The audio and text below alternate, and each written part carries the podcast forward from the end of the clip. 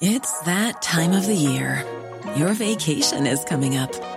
You can already hear the beach waves, feel the warm breeze, relax, and think about work. You really, really want it all to work out while you're away. Monday.com gives you and the team that peace of mind. When all work is on one platform and everyone's in sync, things just flow wherever you are. Tap the banner to go to Monday.com.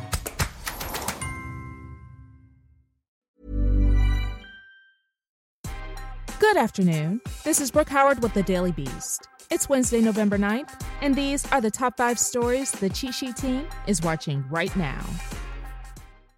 The U.S. will dramatically reduce its number of troops in Iraq by more than 2,000 by the end of September.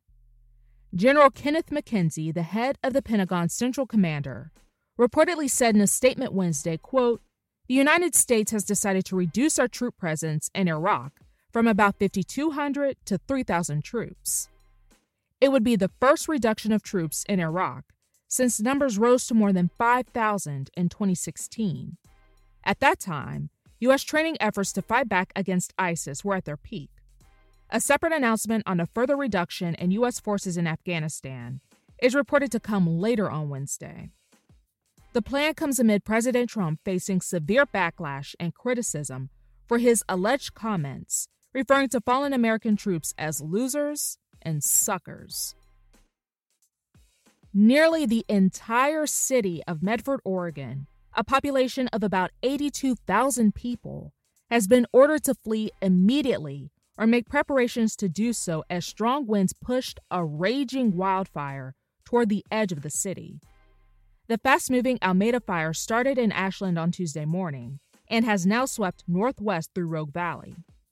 The fire burned through nearby Phoenix and has now approached the edge of Medford city limits.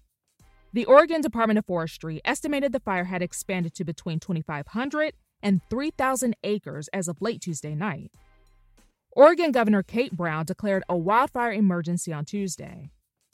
Major fires are also being fought outside Portland and Clackamas County, where thousands have also been told to evacuate.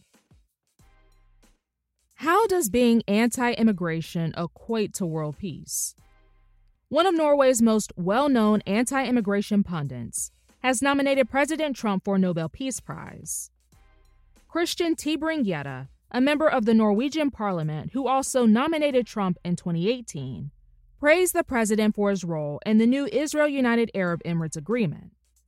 Tybring-Gjedde is obsessed with immigration and is known for a series of controversial statements on the issue. He was severely criticized in 2011 when he suggested that Muslims were, by nature, more aggressive than Norwegians. He also previously compared the hijab head covering for women of Islam to the robes of the Ku Klux Klan.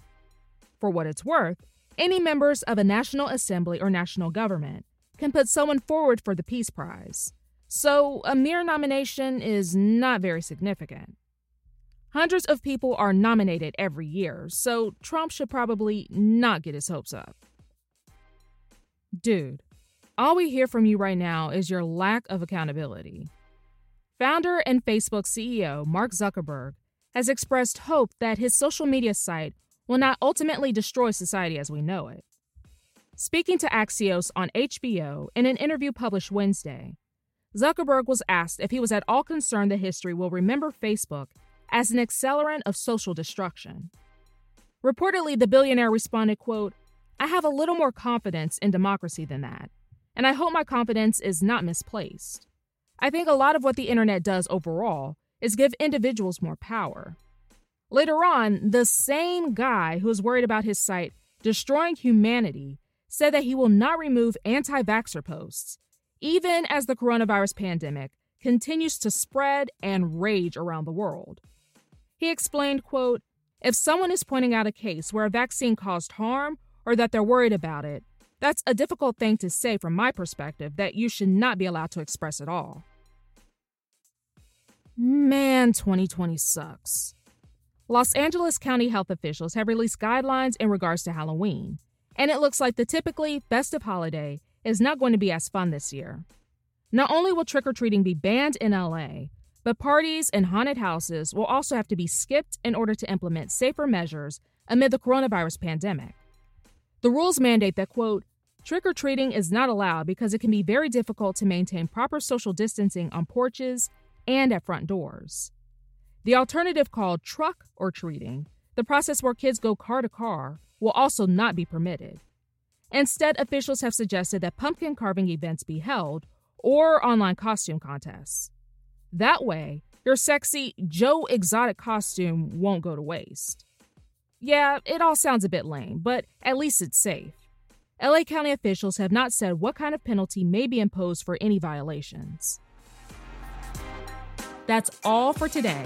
Check back every weekday morning and afternoon for more of the news you need to know. Find us on your smart speaker or wherever you listen to podcasts.